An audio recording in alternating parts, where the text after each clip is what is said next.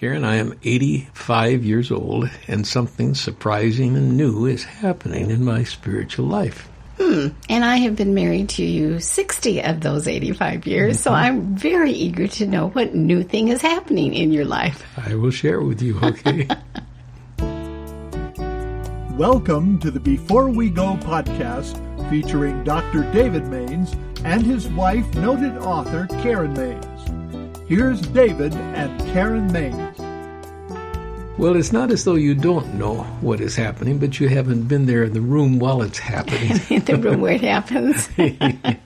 We were at church at the end of a service. People were chatting. Yeah, and I kind of ended the conversation, and I walked over to where Roger is. Roger's a retired school teacher. High school teacher. I just heard him talking, and I didn't eavesdrop because... He was talking across the way to another gal. Yeah, and so I kind of ended up, and he was talking about how he is being trained to be a spiritual director. Uh-huh. And she was in that same program. Yes, they were in the same program. And apparently they were talking about now they'd come to the place where they needed to actually employ the skills that they learned and needed... directees. Yeah, directees.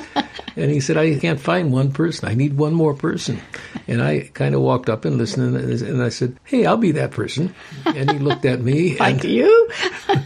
And I thought to myself, did I just say that? I mean, I pray the Lord, clear my schedule more. I got too many things going on in my life. And he said, would you really be? I said, well, I'm not sure exactly what you're talking about. He is training to be a spiritual director. I've heard you use that term, but I really didn't know what it was. But Roger's a friend, and if he needed somebody... Well, you like him a lot. He's a wonderful man. Yeah, and he's in this great change in his life where he's saying, okay, now I have the freedom. I'm retired, but I'm still healthy. And he's decided that he wants to be involved way more in the ministry side of the world. And Maine said, you need somebody? I'm available. So how many sessions have you had with Roger? Well, let me just say that after that, I was leaving the church, and I said to myself, what did I just say? Because Roger said, let's get together, and I'll talk about it and tell you what I need. And I thought, oh my goodness, what is a spiritual director? Well, there's an hour session that he needs, and he needs that over a period of time. Just someone he can be that spiritual director for that person. And I'm not the only one he's spiritual directing, but I quite honestly didn't know what a spiritual director was. The first time we got together, it was an early Monday morning. That seemed to be a good time for me. We met at 7 o'clock in the morning, and he said, well, what would you like to talk about? I was totally unprepared. You had no idea.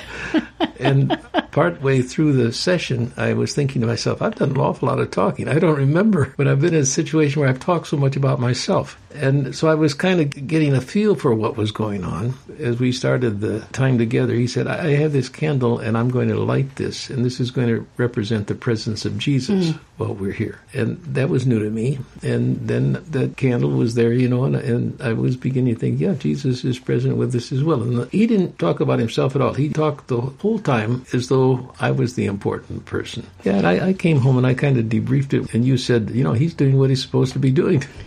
Was I laughing then, or did I keep my laugh? Oh, you always laugh, yeah. You laugh at me, and you laugh with me. But it was interesting, and then the second time I was a little more on top of... What was happening? Yeah, it was an early Monday morning again. I was more prepared. I had prepared myself through my own individual, what I would call devotions, or my prayer times, which I have each day. And I was to the place where I say, this is really what I would like to talk about. And it's interesting to me that he was a listener, and then he was a person who asked very perceptive questions. But more than any of that, I think he was a person who was a friend who was interested in me. I know Roger, and I never would have talked with him, say at a restaurant if we'd gone for coffee or something, the way I talked. Well, you would have engaged him to tell you about himself, because that's our normal... Would have turned it, yes. Our normal approach to the people in our lives. Yeah. Well, I am laughing because... Well, I'm glad you told me, because I didn't know that you were. Now you're laughing. Now I'm laughing. Well, I mean, I was into this big time.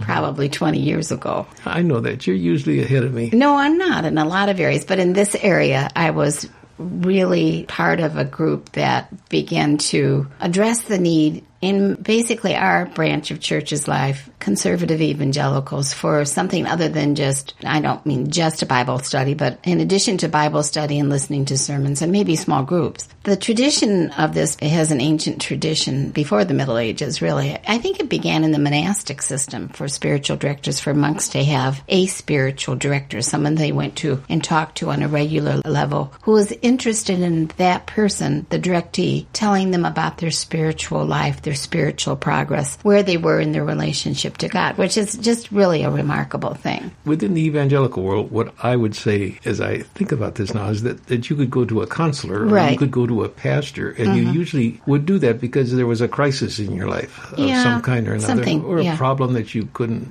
work through. So here was this person you would go, and then they would give you the answers. That's not what Roger's doing at all. No, he's wanting you to find those, first of all, what are the questions even in your life? Mm-hmm. And the answers then have to come out of your relationship with God. And that's what a good spiritual director is trained to do, to get out of the way, actually, in that process, to not be inserting their ideas or their opinions into that process, but to continually lead the directee in a conversation where they are telling about their growth and their journey and the blocks they have as far as spiritual life blooming in their hearts and souls. And it's just an extraordinary gift. You feel highly honored, you know. But how often do we have time? Those of us who particularly, I think, are in leadership roles or spiritual mm-hmm. leadership roles have time to be somewhere where someone is there just to listen to us. Now, people are more and more in conservative evangelicalism being encouraged to find a spiritual mentor or a spiritual director. People will even use that terminology. This first began in my life, say about 20 or 30 years ago, after these conversations with you as far as what we were going to do in this podcast, tried to trace the history.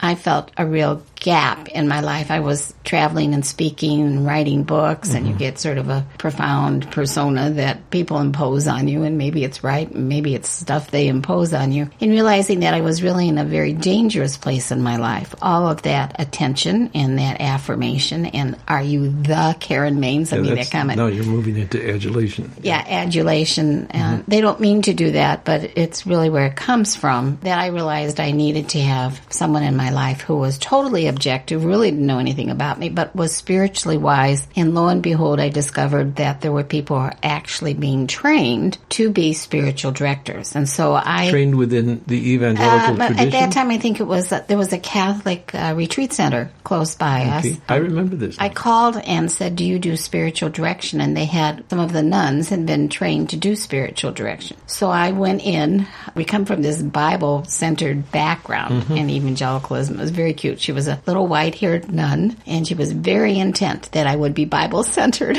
You know, in our evangelical look at Catholicism, we often don't give them the credit for being as Bible-centered as we are. And that was very cute, but... The most remarkable thing about that I remember is she gave me, I'm almost in tears about it now, a whole hour and questioned me and allowed me to talk about where I was spiritually and what was happening in my life. And I had never had that before. Now, you and I have a really close relationship, a really mm-hmm. close team relationship. And we do talk about spiritual things, but I think it's when there's someone outside of your system of love, mm-hmm. like you have in our marriage, who is trained to give you that kind of time. I remember walking out of that session. There's a little bridge that led to the retreat house over a tiny stream, and just putting my elbows on the railing and, you know, so deeply moved that someone had been there just to listen to me for a whole hour. Mm-hmm.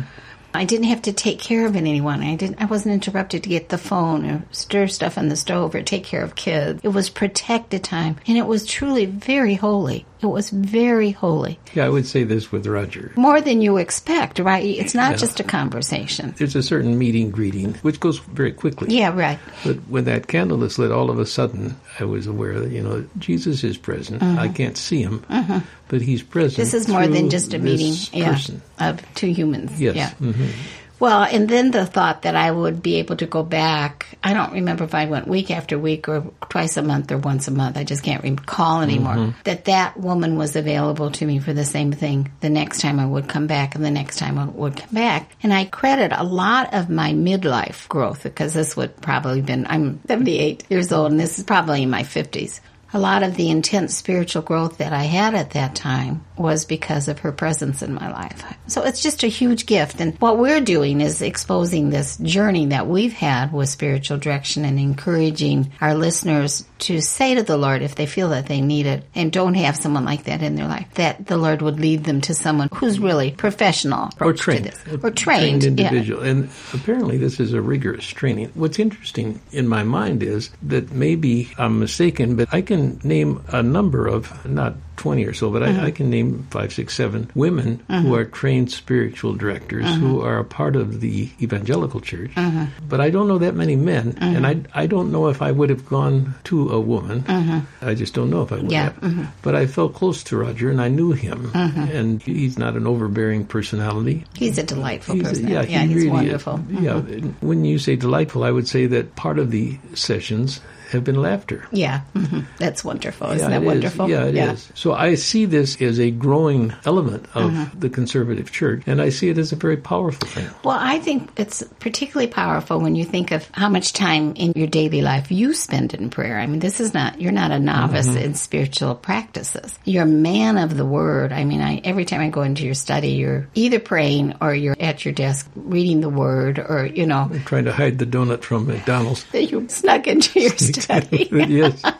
But so that's your life. And for you at 85 to have this new spiritual thing open up, I just think it's a beautiful gift that God has given to you. And I would like to encourage our listeners, many of whom are older, have listened to us through the years to the Chapel of the Air, and we're delighted to have them be a part of our listening group. But I would encourage them, if they don't have anything like this in their life, to ask the Lord if it would be a new growth edge for them in a way that they haven't perhaps had before. Yeah, growth edge is a good way to say it, because I didn't have a specific problem in my life I was trying to work through. But I've never had so much of a sense of feeling of Jesus is present here as well, to walk through that and leaving, having enjoyed is not the right word, having felt the presence of the Lord as I was talking, I think with him, because I respect Roger, and obviously I have immense respect for the Son of God. But to say, to the best of my ability, I'm trying to put into words where I am in this in my spiritual journey. Walk. In fact, Karen, this is a funny part. He asked me, well, what do you think God's thoughts are about you? And it was quiet for a while. And, you know, I said, I think I bring God great joy. I think he looks at me as a son and says, I'm proud of my son. I enjoy our relationship. Now, beautiful. That may be me overthinking. Maybe only you would think that was overthinking. I think that's just where you are in your presence with the Lord. You're feeling his approval. Yes, right? I do, but I didn't feel it like I felt that when I said it. You know, and I would be, now I'm talking on a podcast, I would be careful who I said that to, and now I'm not careful. But I don't think just praying on my own I would have come to that place. But because he asked perceptive questions, which was questions that I wouldn't have asked myself. I found that to be very beneficial to me, and I've thought about the conversations. Well, conversation isn't even the right word. This is a whole new world to me. He is playing a ministerial role on my behalf. It's quite exhilarating. It's wonderful. I remember decades ago, we used to say that Christians get together and they talk about everything but their faith. They talk about their kids, they talk about their work, they talk about sports, they talk about what's in the news. What's a good book you've read? What's a good book we've read? A good movie you've seen? Or what we've done, vacations we've taken. But the one thing that's the most powerfully common thread in all of their lives is their spiritual walk and their relationship to the Lord Jesus Christ, and they hardly ever talk about that. So I think that one of the things that we need to do is to remind ourselves that primarily within these physical frames that we function in, we are spiritual beings. And that Christianity is not a solo operation. We are told by Scripture after Scripture that we are part of a community of faith, that one of the things that manifests our spiritual maturity is how much we love God and how much we love our neighbor. And so what you're experiencing is something that's part of our spiritual community and should be available to all, and we should all be partaking in it. In fact, I probably need to get another spiritual director in my life now that we've talked about this. But we need to step out of the American individualism that too often infiltrates our faith journey and realize that we are here for one another. And there are some people, as we have been talking about, more and more of them, who are being trained to be spiritual directors, to be a spiritual friend in a way that is not ordinary or common, but specialized. Spiritual directors, I've never even thought of this until now, but Roger, I'm not paying him to do this. He's never even brought it up. Did you pay the... I don't remember. I think there are some, maybe, who do have a fee. I don't think it's necessarily wrong. No, there's nothing wrong with it, No. If you went to a counselor, you'd probably pay that person. Now, I just had another thought was, if you ask Roger if he has a spiritual director, what do you think he'll say? My guess is that he would say yes. Yeah, I don't know. I'm guessing he'll say yes, too, or that he's just had one and needs to get another one. I think this whole principle is pretty powerful in that we don't do solo Christianity. We have to depend on one another, and particularly those who now are being trained to be wise directors of that process in our lives. I'll put it into a sentence. Okay.